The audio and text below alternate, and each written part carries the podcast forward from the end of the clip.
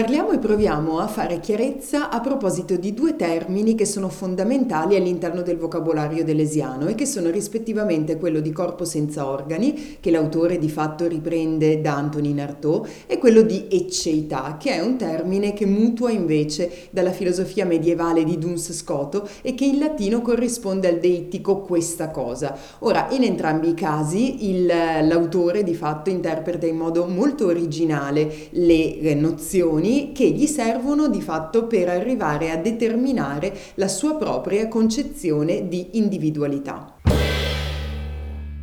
Deleuze inaugura un modo molto particolare di nozioni chiave della filosofia, quali io, soggetto, individuo.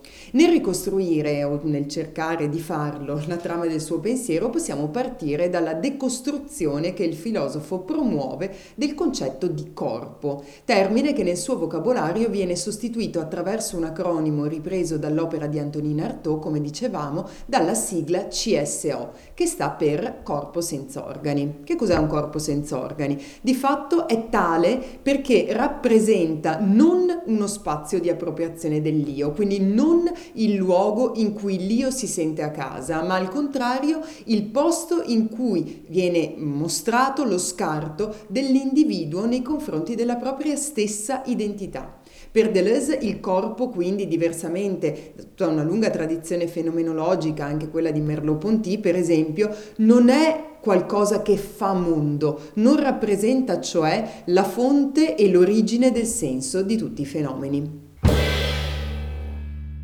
Al soggetto tradizionalmente inteso Deleuze sostituisce quindi uno je, un io, che però è incrinato, è dissolto, è larvale, mm, utilizzando il suo linguaggio. L'io, infatti, ci spiega Deleuze, è un pronome che noi usiamo così come possiamo usare una formula di cortesia, un modo di esprimerci che è di fatto convenzionale ma che non aderisce alla realtà corretta dei fatti. Una visione infatti coerente del reale, al contrario, secondo secondo Deleuze è quella che interpreta il corpo non come una sostanza, ma attenzione come una rete di energie, non quindi come una forma, ma nei termini di una potenza. Il filosofo francese infatti dichiara apertamente, per esempio nelle lezioni che egli dedica al pensiero di Spinoza, che ciò che lo interessa non è tanto l'essenza delle cose, ma le loro capacità.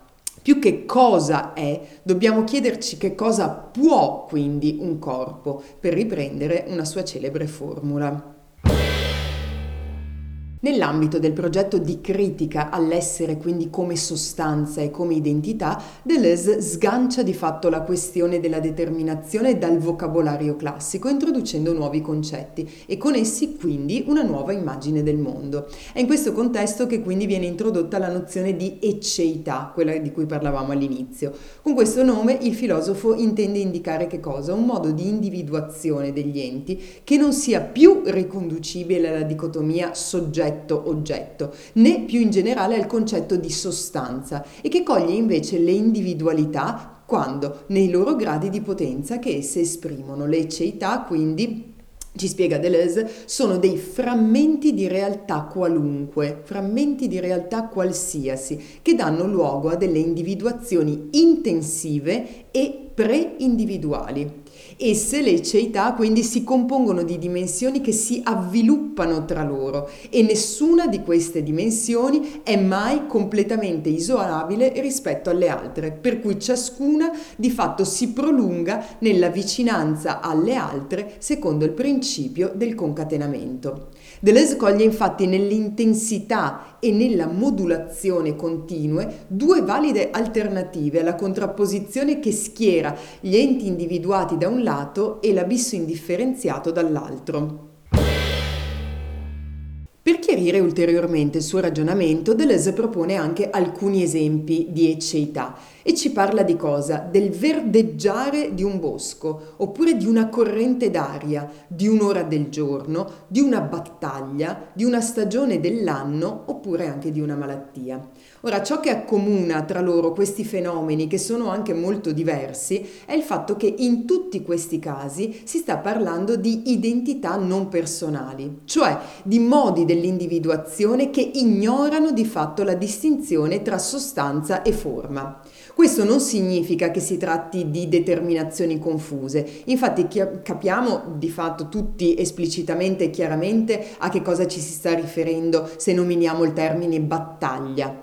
Eppure questa nozione veicola un fenomeno composto, un fenomeno multiforme e che è necessariamente sempre in divenire.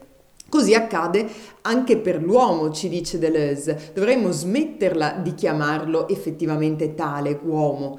Invece dobbiamo porre l'accento, dovremmo porre l'accento sulle linee di sviluppo e di trasformazione e non sui tratti che sono costanti, o meglio sempre e soltanto apparentemente costanti, della sua personalità.